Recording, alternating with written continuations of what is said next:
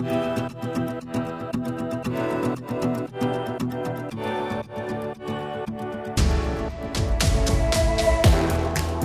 dobry, nazywam się Jarosław Kuisz, jestem redaktorem naczelnym Kultury Liberalnej i witam Państwa w naszym cotygodniowym prawie do niuansu. Niuansu, którego w czasach polaryzacji potrzebujemy jak powietrza.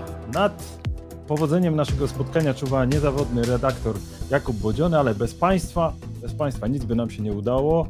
Czasy są trudne, czasy są nielekkie Dzięki temu, że nas Państwo wspierają, y, dzięki temu, że Państwo płacają darowizny, darowizny cykliczne, jesteśmy w stanie robić to, co Państwo tak lubią, a lubią Państwo coraz bardziej, co widać po wynikach, za które tyle czoła. Dziękujemy i prosimy o więcej subskrypcji, o więcej polecań i o, oczywiście o to, żeby Państwo nas wspierali, bo bez tego nie dałoby się e, robić tego, co Państwo tak lubią. Proszę Państwa, y, dzisiaj będziemy rozmawiać z profesorem Markiem Cichockim. Dzień, Dzień dobry. dobry.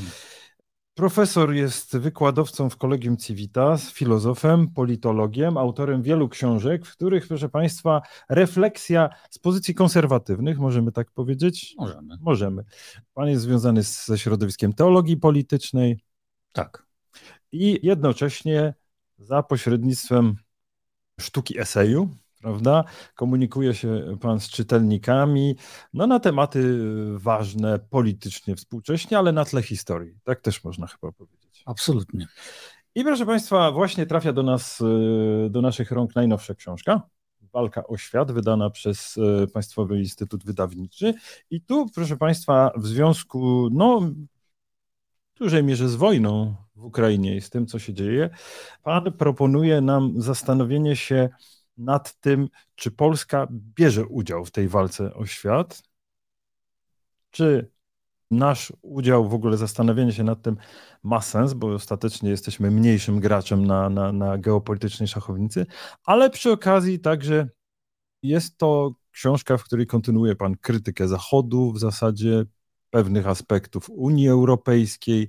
To są takie, no, nie zajmujemy się instytucjami, ale fundamentami. Znaczy, nie, nie, nie będziemy krytykować jakiegoś jednego czy drugiego rozwiązania proceduralnego, czy tego czy innego polityka, ale o pewnych fundamentach ideowych Zachodu, o fundamentach ideowych e, Unii Europejskiej. Wypowiada się pan krytycznie i to nie od dziś. Ale ale patrząc na zachód, pan zawsze patrzy na wschód. Ja muszę powiedzieć, że chciałbym zacząć naszą rozmowę, bo w końcu wschód e, się dobił do nas e, z całą mocą, a my właśnie mamy rok od czasu rozpoczęcia agresji, agresji rosyjskiej e, w Ukrainie. I chciałbym zacytować to zdanie, które pan kiedyś napisał, w zasadzie taki fragment w eseju sprzed lat, którym pan napisał, i tu cytuję.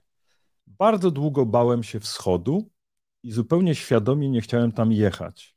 Już jako całkiem dorosły człowiek mówiłem sobie, że nigdy się w tamte strony nie zapuszczę. Jeżeli gdziekolwiek mnie ciągnęło, to najczęściej na południe, a kiedy była taka konieczność, to także na zachód. Wschód natomiast pozostawał czymś w rodzaju tabu, jakąś wyjątkowo straszną historią, której wolałem nie otwierać. No i co? Wschód się dobił do nas teraz? Całą mocą?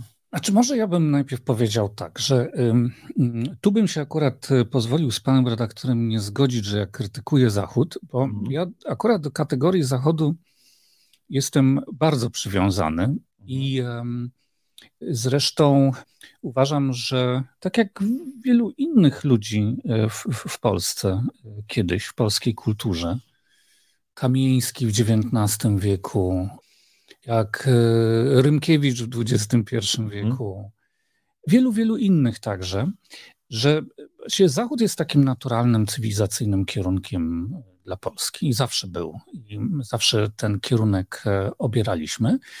Chociaż prawdą jest, że zawsze był też ten wschód, który się albo do nas dobijał, albo myśmy próbowali go w jakiś sposób oswoić, zasiedlić.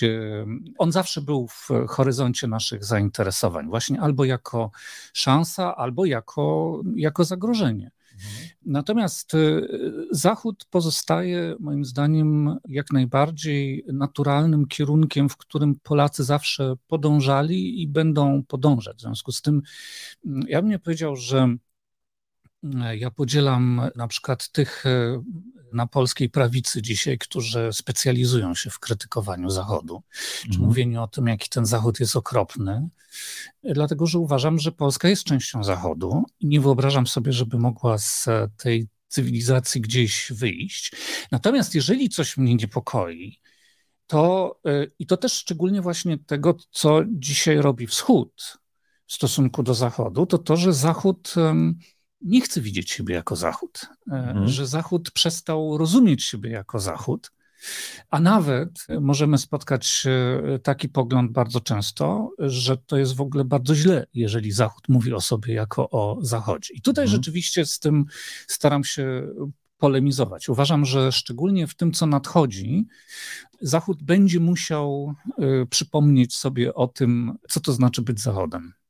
To jest bardzo ciekawe, ale jednak ja się będę upierał, że jak się zaczyna od y, cytatów ze Stefana Kisielewskiego i w zasadzie no to jest początek i koniec eseju, tak? bo to jest taką, taką klamrą.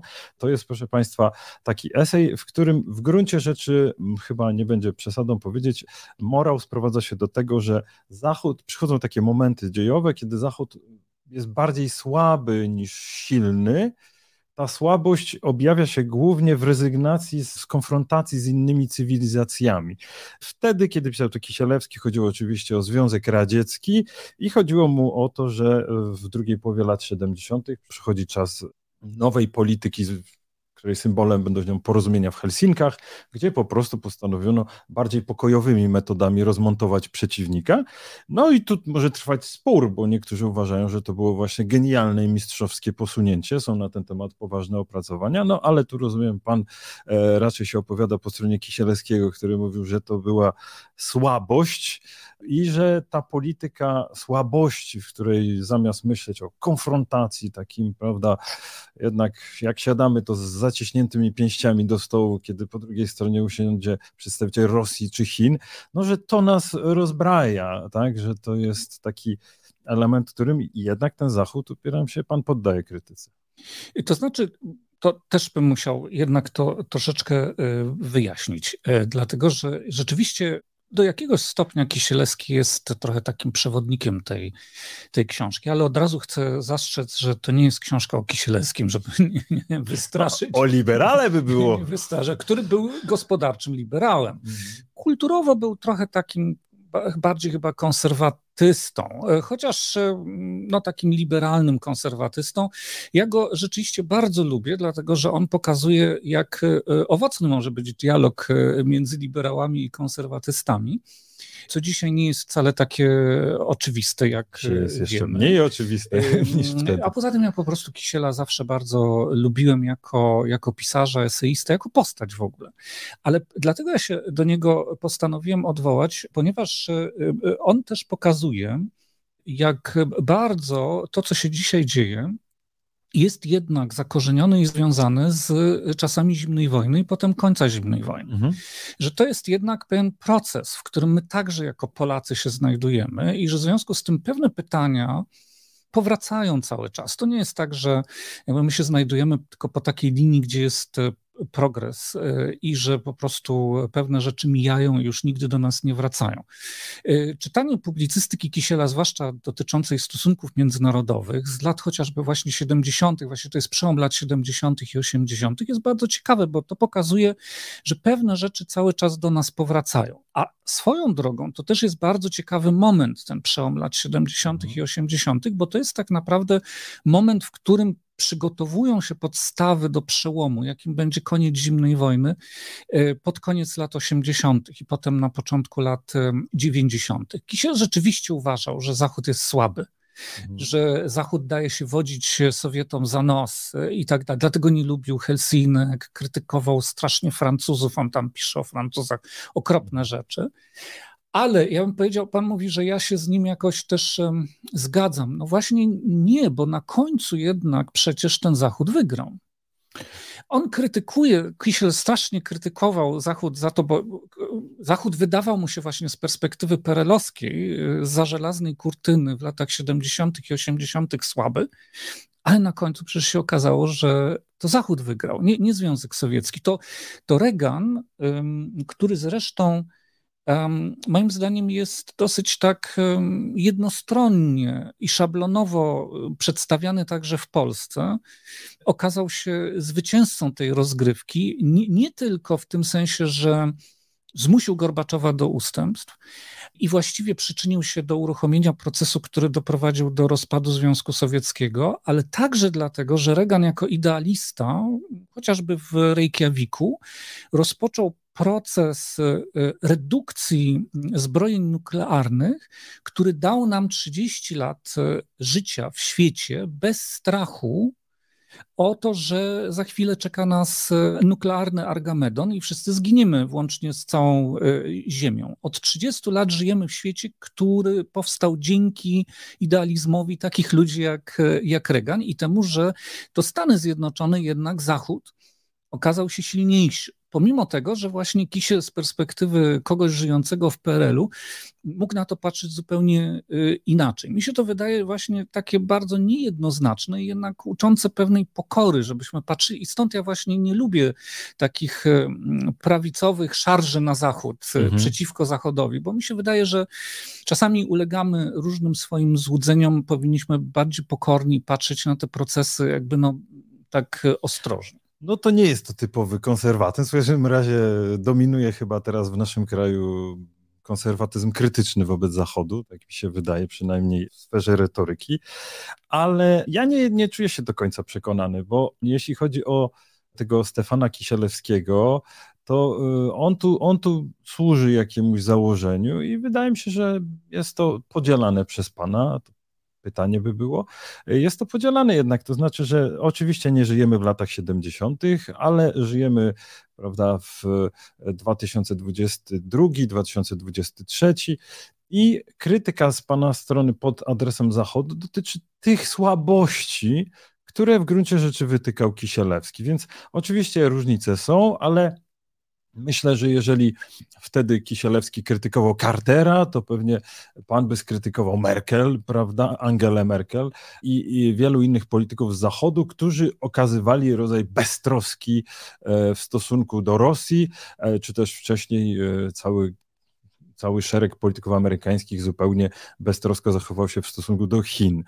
I rozumiem, że tutaj by pan pozostawał w zgodzie z tym, co Kisielewski wytykał Zachodowi, prawda? Mm, też chyba nie do końca, dlatego że, y, znaczy pewnie bym podzielał ten ogólny pogląd y, Kisielewskiego, który uważał się za realistę, w tym właśnie, że on dostrzegał pewną stałą cechę polityki Zachodu, szczególnie wobec Wschodu, czyli hipokryzję. Mhm. Głęboką hipokryzję opartą jednak o, o takie przekonanie, że suma summarum chodzi o to, żeby wyjść e, na prostą, jeśli chodzi o swoje własne zachodnie e, interesy.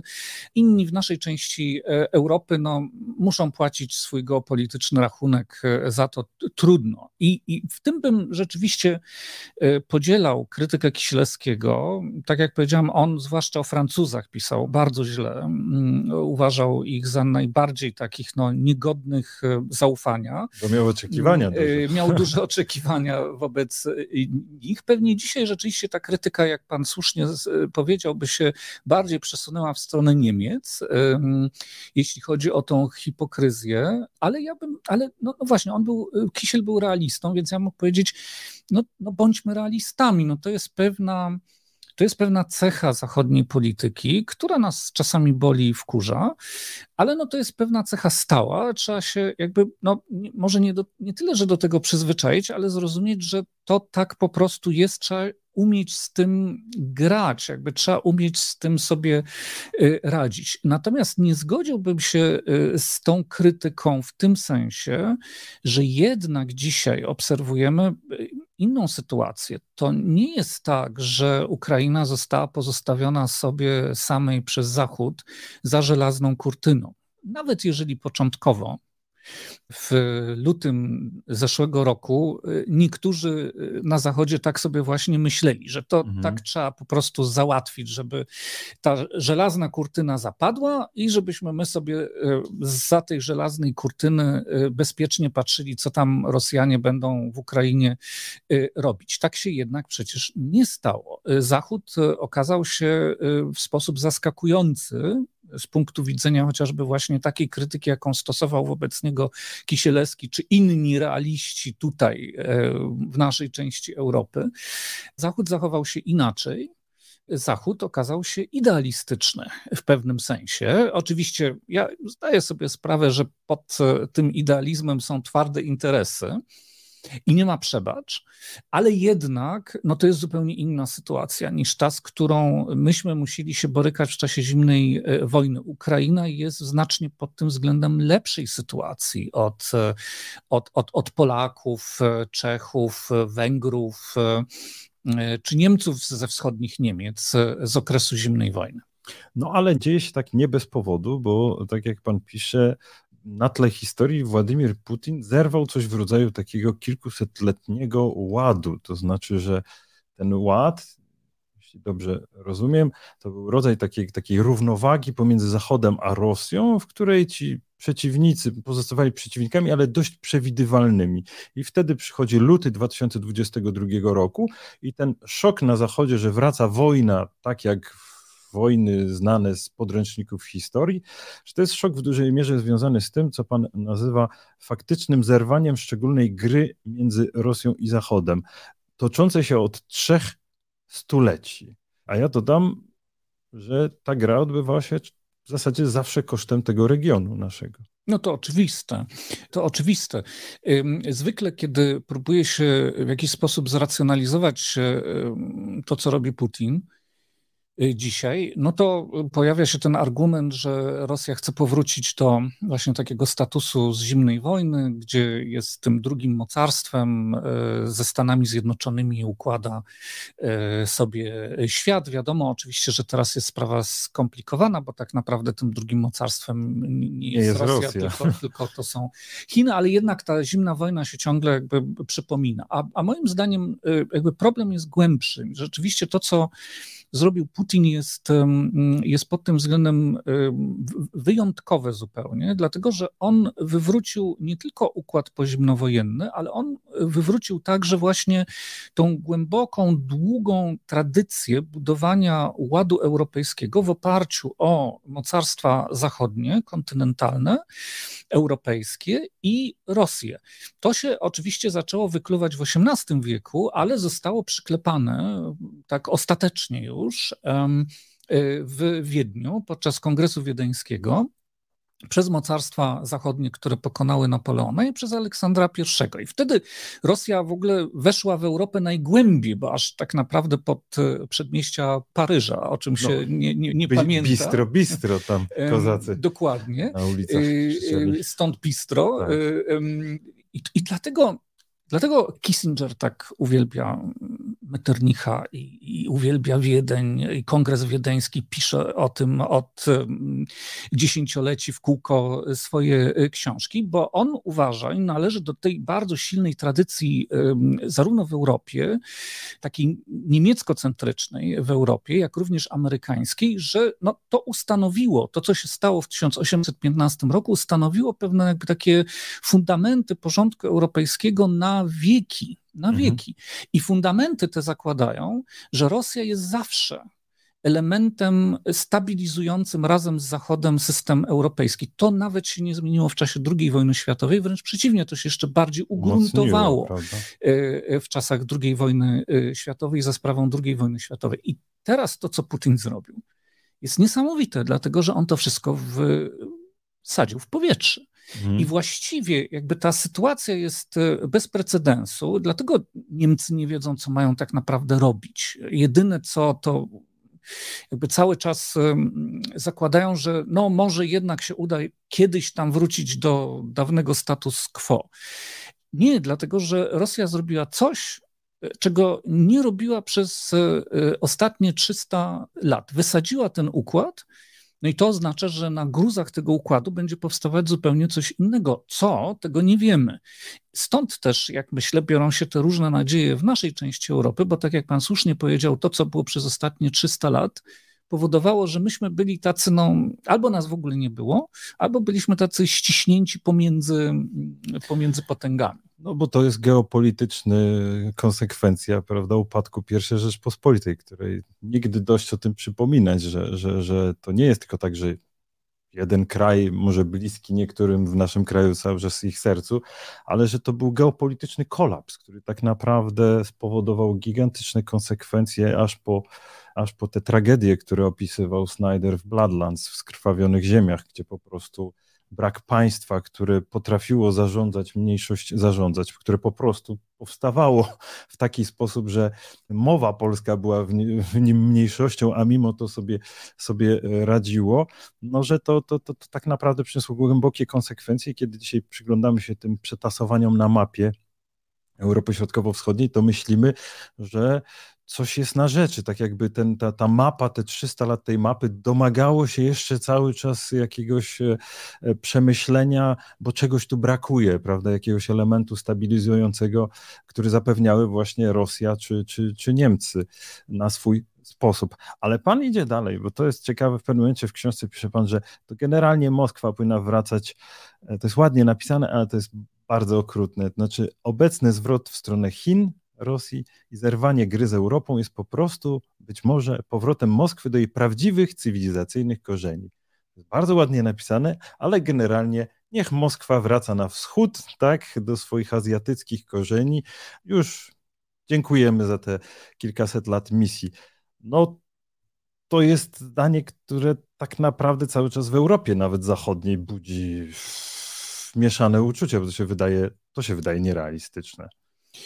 Tak, jak ja rozmawiam, nie wiem, nie tylko z ludźmi w, w Niemczech, ale na przykład jak ja o tym rozmawiam z ludźmi chociażby na Słowacji, to budzi zdziwienie i, e, i potrząsanie z niedowiązaniem głową, no bo rzeczywiście to jest jakby e, do, doświadczenie naszego regionu 300-400 lat jest zupełnie inne, tak? Rosja konsekwentnie przez wieki no, była zwrócona w stronę e, zachodu.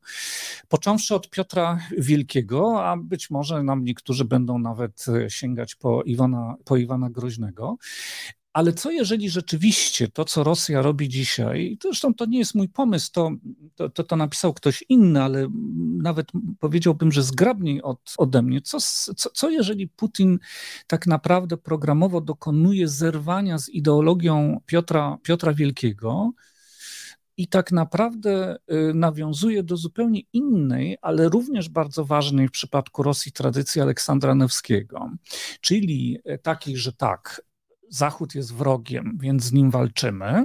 Tak, no tak jak Aleksander Newski tych krzyżaków e, tam, no ale to się bardzo składa, prawda? Na krzyżaków, polecamy, nazistów. Polecamy głośny, głośny, głośny film, film Eisensteina. Dokładnie, to jest bardzo piękna ilustracja tego mitu, ten film, warto rzeczywiście do niego sobie wrócić a, a jednocześnie dajemy trybut Ordzie, tak? czyli współcześnie Chinom. Tak? Jakby rozumiemy, że no oczywiście musimy tam ten nasz trybut e, jakiś oddać, a nam się to opłaca tak naprawdę. Rosjanie słyszą, to dostają bo, piany, bo się z nich robi bo, barbarzyńców z Azji. Nie, dlaczego e, Karaganow, Dugin, cała ta dziwna szajka tworząca toksyczną ideologię od już dawna w Rosji putinowskiej jest o tym absolutnie święcie przekonana, że to jest właściwa droga, którą Rosja powinna zmierzać ale oni chcą potrząsnąć pięścią przed nosem Zachodu, a nie zostać odesłani do, do jakichś stepów azjatyckich. No właśnie nie wiem, właśnie nie wiem, czy to jest, no właśnie nie wiem, czy to nie jest jednak tak, że ta wojna, na którą Putin się zdecydował, pełnoskalowa,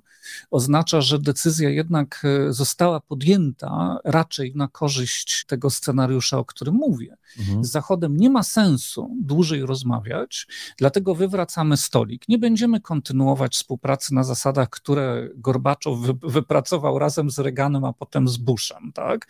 Bo nam to nie wystarcza i nie daje nam to też możliwości jakby no, realizowania naszych imperialnych e, e, ambicji. W związku z tym wywracamy cały ten stolik i układamy porządek w świecie i także w naszym regionie zupełnie inaczej. Ale to oznacza, że z Zachodem rozmawiamy już zupełnie inaczej. Nie jako z mhm. tym właśnie partnerem, nielubianym oczywiście, ale jednak partnerem, do którego jesteśmy zwróceni, jak przez ostatnie 30 lat, czy nawet dłużej, no bo e, tak naprawdę polityka energetyczna Moskwy wobec Zachodu to są lata 60. XX wieku, wtedy, się to zaczyna, czyli jakby to, to, ten zwrot w stronę Zachodu jest, jest, jest, jest, jest dłuższy, a jeszcze wcześniej marksizm tak naprawdę też przecież wiązał w pewnym sensie sowiecką Rosję z Zachodem, no bo absolutnie, marksizm był ideologią. No, gdzie powstał marksizm, myślą, prawda? Z, z, zachodnią, nowoczesną, tak?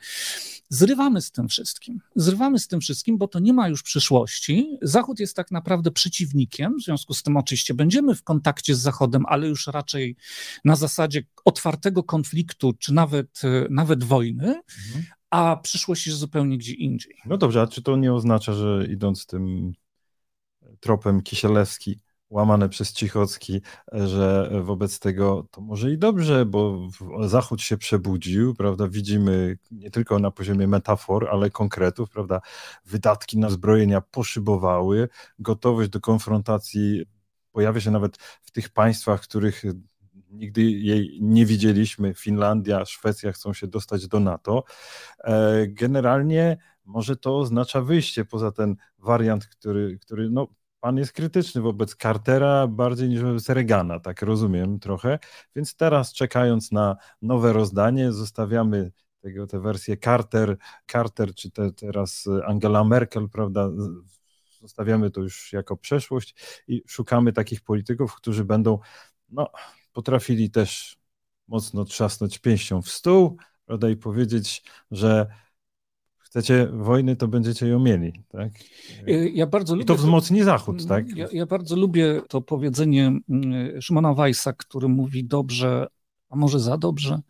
Mhm. Może to dobrze, ale, ale też warto się zastanowić, czy przypadkiem nie za dobrze, bo to jednak jest też tak, że to oznacza, że będziemy żyli według zupełnie nowych reguł. I to będzie wymagało ogromnego wysiłku zarówno od nas tutaj w, Polsce, czy, czy, czy, czy w ogóle ludzi żyjących w naszej części regionu, no dla Ukrainy w ogóle to oznacza no, bardzo ciężki e, czas, ale także to będzie oznaczało wysiłek od e, Zachodu i od Stanów Zjednoczonych. I, I, zaczęliśmy tę rozmowę od tego, że moim zdaniem problemem Zachodu jest to, że on jakby w ostatnim czasie wolał nie widzieć siebie jako Zachód mhm. i wolał nie definiować siebie jako, jako Zachodu, a nawet uważał, że to jest coś niewłaściwe, tak?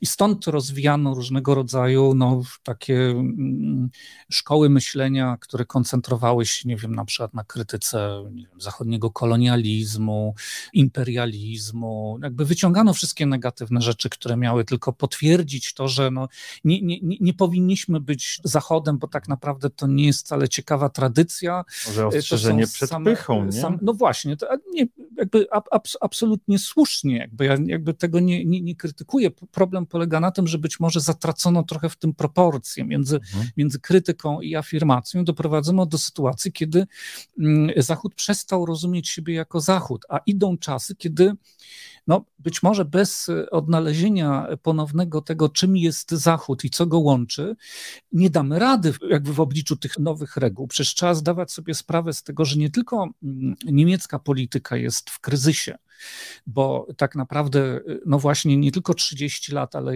ja mówiłem od, począwszy od lat 60., pierwsze wielkie deale dotyczące taniej energii ze Związku Sowieckiego, to jest początek lat 60., e, mm, jeżeli chodzi o Niemcy, więc jakby bardzo długo trwała polityka legła w gruzach, ale problem polega na tym, że to nie tylko Niemcy nie wiedzą, co mają robić dalej, ale także Stany Zjednoczone przecież nie znajdują się w bardzo dobrej kondycji. Oczywiście dzisiaj. No jednak pan krytykuje ten zachód. Polityka, polityka, polityka Bidena jakby no pokazała zdolność do strategicznego myślenia Stanów Zjednoczonych, zdolność do budowania jedności Zachodu i to jest bardzo dobrze, no ale przecież wiemy o tym, że od, od, od, od przynajmniej kilku administracji ostatnich polityka amerykańska kipi, że to jest państwo, no, które wewnętrznie jest potwornie skłócone no i to nie mhm. tylko, nie wiem, no to pamiętam Marek Belka, to jego na pewno nie można zaliczyć do konserwatystów czy do prawicy w Polsce, no, jakiś czas temu mówił o tym, że Stany Zjednoczone wręcz znajdują się na krawędzi e, wojny domowej. On to mówi mhm. oczywiście w kontekście Trumpa, ale wydaje mi się, że jego, jego diagnoza e, nie była od rzeczy. Ona jest, ona jest rzeczywiście, jakby, ona odnosi się do, do, do realnych problemów.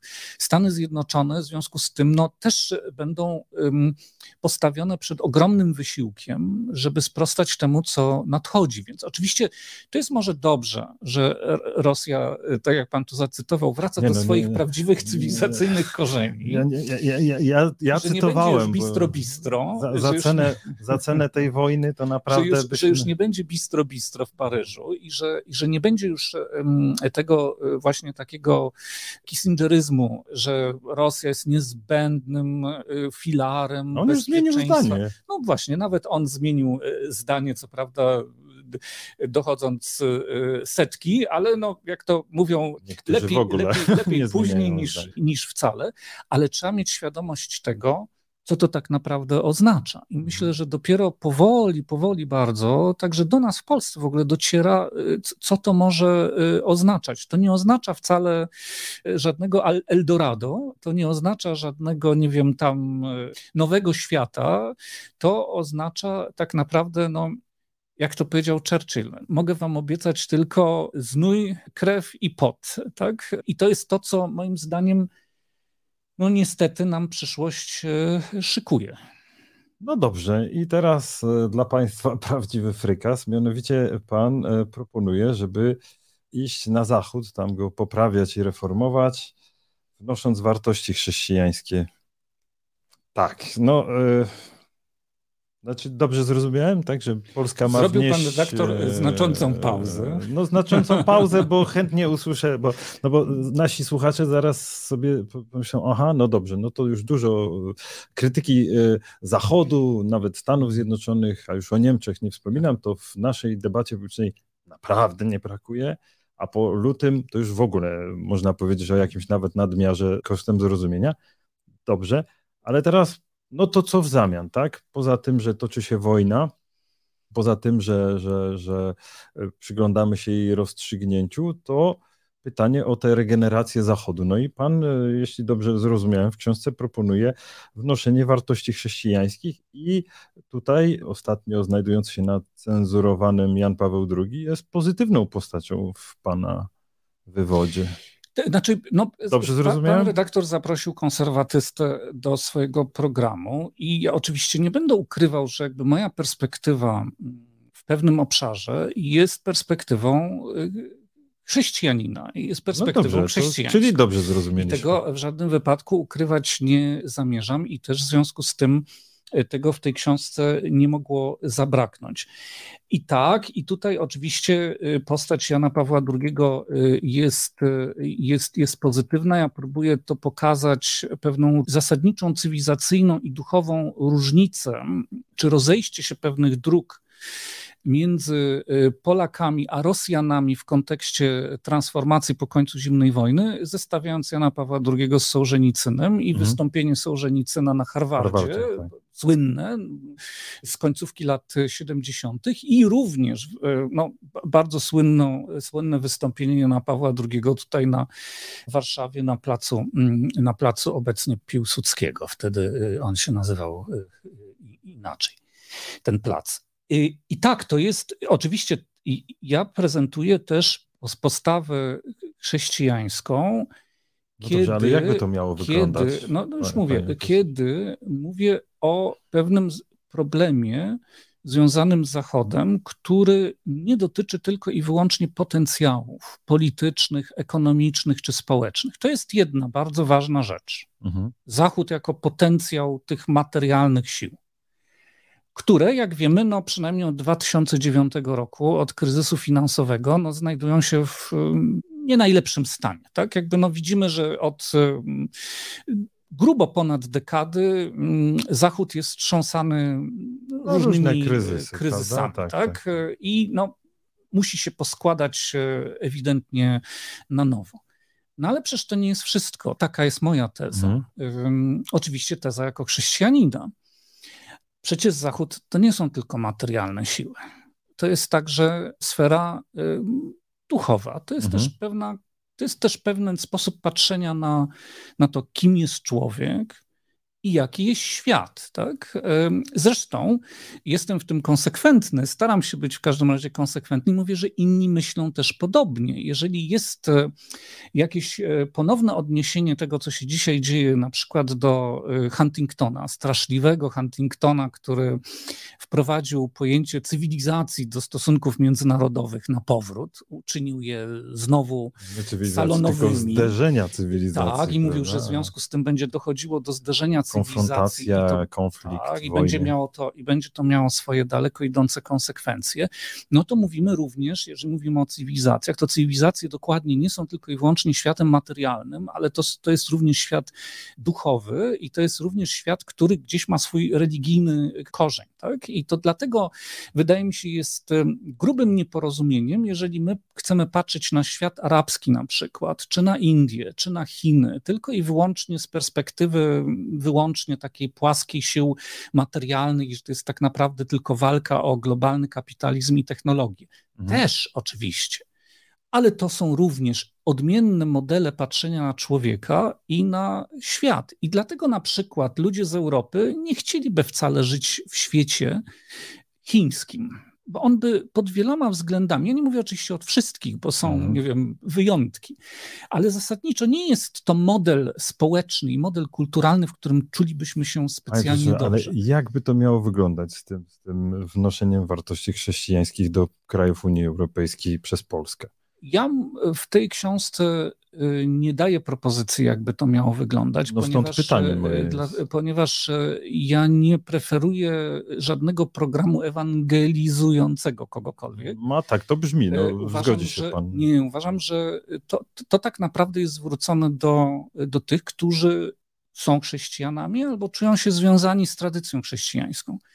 E, do tego, żeby ją sobie na nowo przemyśleli ale chrześcijaństwo to też prawosławie, prawda? A tymczasem widzimy, co się dzieje, co się dzieje na wschodzie. No tu pan dotknął takiego. E, prawda? No chrześcijaństwo to, to, są, to są katolicy, protestanci, prawosławni, Zresztą... więc jak słucham tego, tego nawoływania, tu ostatni rozdział, proszę państwa, tak. pytam nie bez powodu, no bo tam na końcu mamy, czy możemy odzyskać sakrum, więc jest to, tak. jest to taka propozycja no, czytam dalej, jest to propozycja powrotu do wartości chrześcijańskich. E, samo pojęcie jest kontrowersyjne, stąd pytania się dalej mnożą, e, jako sposobu rodzaju takiego regeneracji cywilizacji chrześcijańskiej. Ale tu się książka urywa i chętnie bym poznał ciąg dalszy e, tego, tego, tego wywodu, bo mamy wojnę, Władimir Putin bierze chrześcijaństwo prawosławne, prawosławie bierze sobie na sztandary, używa go, jak najbardziej do tego, żeby prowadzić politykę no, zupełnie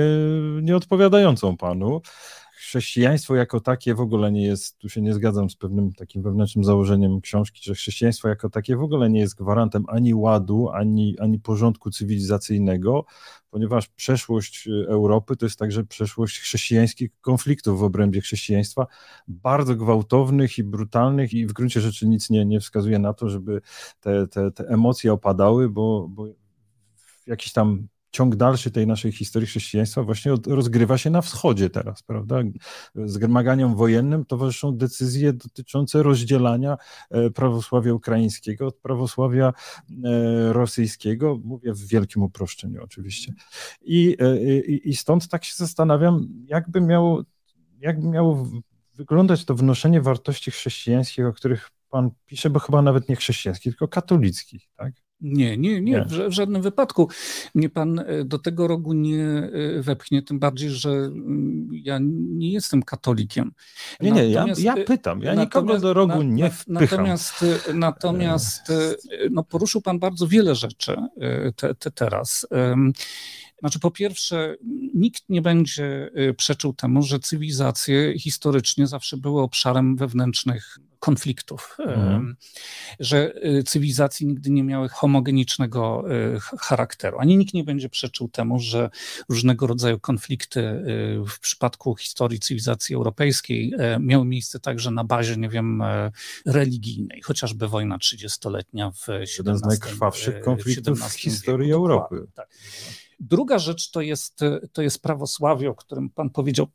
Zresztą ja w tej książeczce o tym piszę, że dla mnie dowodem na to, że w przypadku Putina y, z jego domniemaną agendą konserwatywną mamy do czynienia tak naprawdę tylko i wyłącznie z, z socjotechniką, to pokazuje dokładnie właśnie jego stosunek do prawosławia i do tego, co on z prawosławiem zrobił, ale nie tylko on, bo to jakby jest długa tradycja rosyjskiego państwa wykorzystywania prawosławia do e, celów stricte politycznych i, i imperialnych. Dlatego też ja, jakby mój stosunek do prawosławia nie jest, powiedziałbym, jakoś bardzo, bardzo pozytywny. Uważam, że e, prawosławie, szczególnie te w wydaniu rosyjskim, poszło bardzo daleko, jeżeli chodzi właśnie o e, pozwalanie instrumentalizowania się do celów kompletnie nie mających nic wspólnego z, e, z chrześcijaństwem. I powiedział Pan też o sakrum, i bardzo dobrze, że bo widzi Pan, bo jak Pan mówi, tak, no ale o, o co by miało chodzić z tymi chrześcijańskimi wartościami?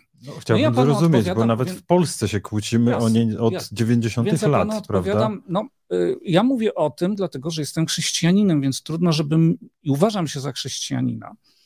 Więc trudno, żebym nie mówił o tym, że takie wartości y, dla mnie z punktu widzenia mm, kultury, europejskiej cywilizacji, także życia społecznego czy polityki są istotne. Ale y, kiedy mówi Pan o sakrum, i rzeczywiście ostatni rozdział tej książki nie jest o chrześcijaństwie, tylko jest o sakrum. Mhm. To nie jest to moim zdaniem pytanie kontrowersyjne, bo to jest pytanie, które stawiał między innymi bardzo wyraźnie, bardzo stanowczo nie kto inny jak Leszek Krakowski. To bardzo konsekwentnie stawiał od lat 70., rozumiejąc i widząc także za sprawą jakby swoich kontaktów z Zachodem, tak?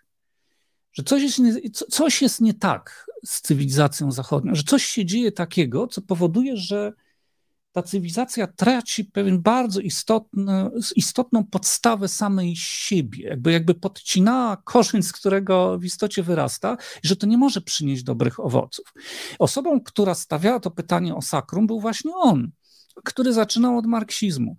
I wydaje mi się, że warto jest, zresztą ja to robię dokładnie przypominając Kołakowskiego, te pytania stawiać, e, stawiać dzisiaj. A czy to są tylko pytania z Pana strony, czy też odpowiedzi jakieś by Pan tutaj, które w książce się nie znalazły? Bo tak jak mówię, no finał jest taki, że mamy gigantyczne na tle historii cywilizacji pytanie o powrót sakrum, no ale prawda, to, to, to, pytanie brzmi różnie w różnych czasach. No to, to nie jest XVI czy XVIII wiek, tylko XXI. I e, ja mam takie wrażenie, że tego typu pytania mogą tylko i wyłącznie dołożyć warstw konfliktu i nieporozumień na Zachodzie, a nie je zmniejszyć. Ale to jest pytanie bo, do pana. Znaczy, bo no. pan, ja rozumiem, pan by chciał wyciszyć. Nie, wydaje mi się, że. E, jakby wyciszyć pole jakby możliwych różnic, czy, czy takiej złożoności e, świata, w którym dzisiaj, e, dzisiaj żyjemy. A moja teza jest taka, tego się nie da zrobić, dlatego że właśnie dlatego, że świat staje się coraz bardziej skomplikowany i coraz bardziej złożony. Nie tylko ze względu na właśnie te zderzenie cywilizacji, ale także ze względu na skutki związane z globalnym kapitalizmem, z technologiami, tak?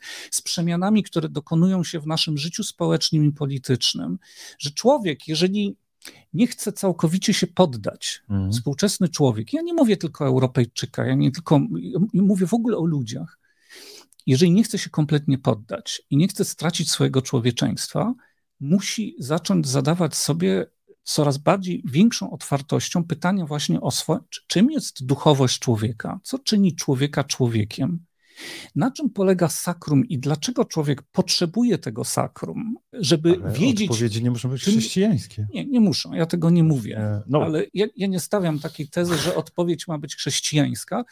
Ja mówię tylko tak, mówię tylko o tym w ten sposób, że oczywiście dla mnie, jako dla chrześcijanina, te pytania mają charakter związany jakby z, z chrześcijaństwem, ale mhm. one wyrastają zdecydowanie poza tylko i wyłącznie samo chrześcijaństwo. To jest oczywiste dla mnie. No ja tak Powiem tak, e, mam wrażenie, że się Pan trochę uchylił od odpowiedzi o to, jak miało wyglądać wniesienie tych wartości chrześcijańskich do Unii Europejskiej przez Polskę i e, tak E, nie chcę powiedzieć, że kończąc, bo to było trochę nie fair, ale ja mogę odpowiedzieć na to pytanie proszę. za pana, proszę bardzo. bardzo proszę. Otóż taka próba się dokonała. Otóż Jan Paweł II, którym pan tak ciepło wspomina, w swoich encyklikach w pewnym momencie ukuł, wprowadził do szerokiego obiegu pojęcie cywilizacji śmierci. Tam krytyka e, pewnych przemian takich społeczno-ekonomiczno-politycznych w Europie Zachodniej i Stanach Zjednoczonych jest bardzo mocna. Dotyczy w dużej mierze sfery obyczajowej, i te encykliki, ważne, ważne historycznie, pojawiają się na początku lat 90. I wtedy w Polsce jest nie tylko kult Jana Pawła II bardzo wysoko, ale jednocześnie jest bardzo sprzyjający grunt do tego, żeby potraktować Polskę jako coś w rodzaju przyczółek do swoistej, no nie powiem, że kontrreformacji 2.0, ale w zasadzie dlaczego nie? Takiej kontrreformacji 2.0 to znaczy, że w Polsce będziemy na przykład, konkretnie, żeby powiedzieć, e, zmienimy, zaostrzymy przepisy aborcyjne z założeniem, że właśnie w Polsce to jest możliwe z racji no, doświadczenia historycznego w XX wieku, z racji tego, że takie, a nie inne e, podglebie kulturowe jest. W tym czasie w Irlandii, 90. lata, to jest moment, kiedy właśnie następuje odejście od, od e, tego, tego podporządkowania państwa kościołowi. W Polsce jest szansa na to, żeby ten przyczółek zachować i na bazie encyklik, na bazie potężnej infrastruktury Kościoła katolickiego w Polsce, żeby te e, kontreformacje 2.0 przeprowadzić i z nadzieją, że być może ona jakiś zasiew, prawda, jakiś efekt przyniesie też na zachodzie. Wydaje mi się, że to tak rozumiałem moją propozycję. No, w każdym razie, w każdym razie nie, tego nie ma w książce to, u pana, to, to jest, ale e, tego typu projekt. Dlatego, że, typu projekt... dlatego, że, dlatego, że hmm. absolutnie, absolutnie nie, chociaż jakby y, ma pan rację, zresztą ja tutaj to cytuję, y, y, jaki był stosunek Jana Pawła II do pewnych zjawisk kulturowych Zachodu. To w jego rozmowach z Jasiem Gawrońskim to jest bardzo jednoznacznie wyłożone. Natomiast to z całą pewnością nie jest moja propozycja, bo to wszystko, co pan przedstawił, jak wiemy, zakończyło się fiaskiem. No nie I... wiem, po orzeczeniu Trybunału Konstytucyjnego mamy jeden z najmocniejszych, prawda, najtwardszych praw. No tak, a to za chwilę będziemy mieli jedno z najbardziej miększych, więc jakby to no, nie o pożyjemy, zobaczymy. Nie, no, no, to, to, ale jakby, to, pan jest konserwatystą, a ja aż takim optymistą nie, nie jestem w tej o chwili. O tym zupełnie właśnie hmm. nie piszę, tak? Mi nie, nie, nie, nie chodzi o to, jakie prawo wprowadzi Trybunał Konstytucyjny, obsadzony przez taką czy przez inną stronę politycznego konfliktu, bo to się będzie cały czas e, niestety zmieniać. Mi chodzi raczej o zupełnie coś innego, o to, żeby zadawać tego typu pytania, o których e, mówiliśmy wcześniej w mhm. kontekście cywilizacji i tego, co się zmienia w naszym, y, w naszym życiu. Nie mówię o programie politycznym czy programie prawnym. Y, nie jestem politykiem, nie jestem prawnikiem, jak pan był łaskaw mnie na początku przedstawić, jestem filozofem, a przynajmniej staram się być. Tym lepiej. W związku z tym, tym jakby interesuje mnie bardziej na przykład, co na ten temat miał do powiedzenia Kołakowski mhm. i dlaczego już od lat 70. Tak? Co on widział wtedy takiego, co warte jest jednak odnotowania i zastanowienia się, patrząc na e, współczesny Zachód e, dzisiaj i na jego problemy, a przede wszystkim pod kątem tych wyzwań, o których mówiliśmy, przed którymi Zachód i my razem z nim, bo tak jak powiedziałem, jesteśmy jego integralną częścią. I to się nie zmieni. Także nie tylko dlatego, że oni nas przygarnęli, przychołupili, ale dlatego, że my chcemy być i zawsze chcieliśmy być częścią tego Zachodu. Zachód przed tymi wyzwaniami nie ucieknie. Mhm. Ostatnie pytanie, bo już musimy zmierzać do końca. My tak sobie, e, e, jak pan odsyła Rosję do rejonu Chin i, i sami się odsyłają. Jasne, to ja mam wrażenie, znaczy nie wrażenie, no tutaj jest ukryte, ukryte założenie, ciche założenie, że Rosja przegrywa wojnę. Ja mam wrażenie, że e, może być różnie, tak? Właśnie wróciłem z Ukrainy, muszę powiedzieć, że można usłyszeć wstrząsające historie, choćby takie jak jeden oficer miał, opowiadał o tym, że czuje się zmęczony zabijaniem ludzi, bo to, co my nazywamy tak mięsem armatnim, prawda, metafor używamy do opisu tych masakr, to e, po prostu człowiek konkretnie pisze o tym, ilu jeszcze tych Rosjan można zabić, tak? To koniec, koniec cytatu. I e, no może być różnie. Może być tak, że Rosja dobije, znaczy do, odniesie jakiś sukces e, tej wojnie i wtedy co to zmienia? Może wtedy będzie, wtedy Moskwa z pozycji silniejszego gracza e, będzie chciała wrócić do tego ładu, gdzie Zachód będzie ją szanował jako ta, tak jak powiedziałem, oczywiście partnera. ma pan rację. Jakby, ja tutaj daleki jestem od jakiegokolwiek e, hura optymizmu. E, ta wojna może się skończyć w bardzo różny sposób i ona z całą pewnością się nie zdecydowała.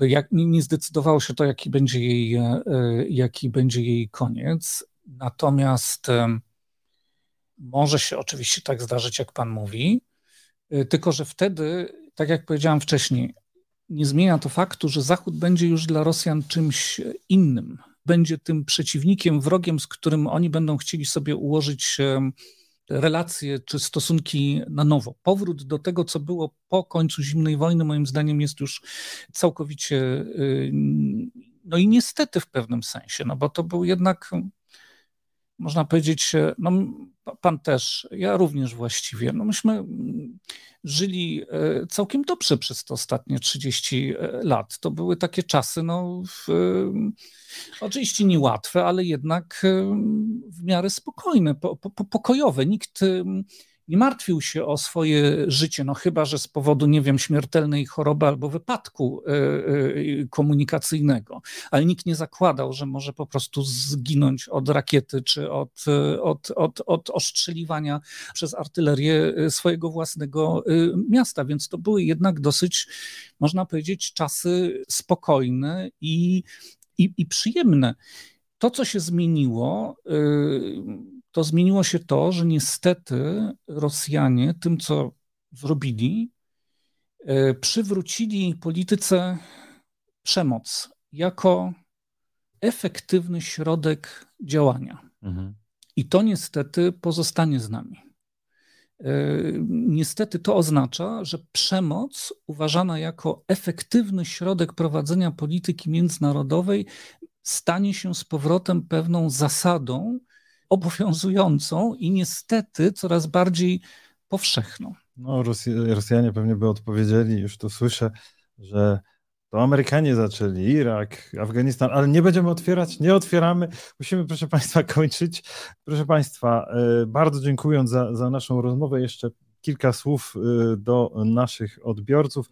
Przypominam, że Prawo do Niuansu jest czwartkową odmianą wideo podcastu. Mogą Państwo nas oglądać na YouTubie wieczorem.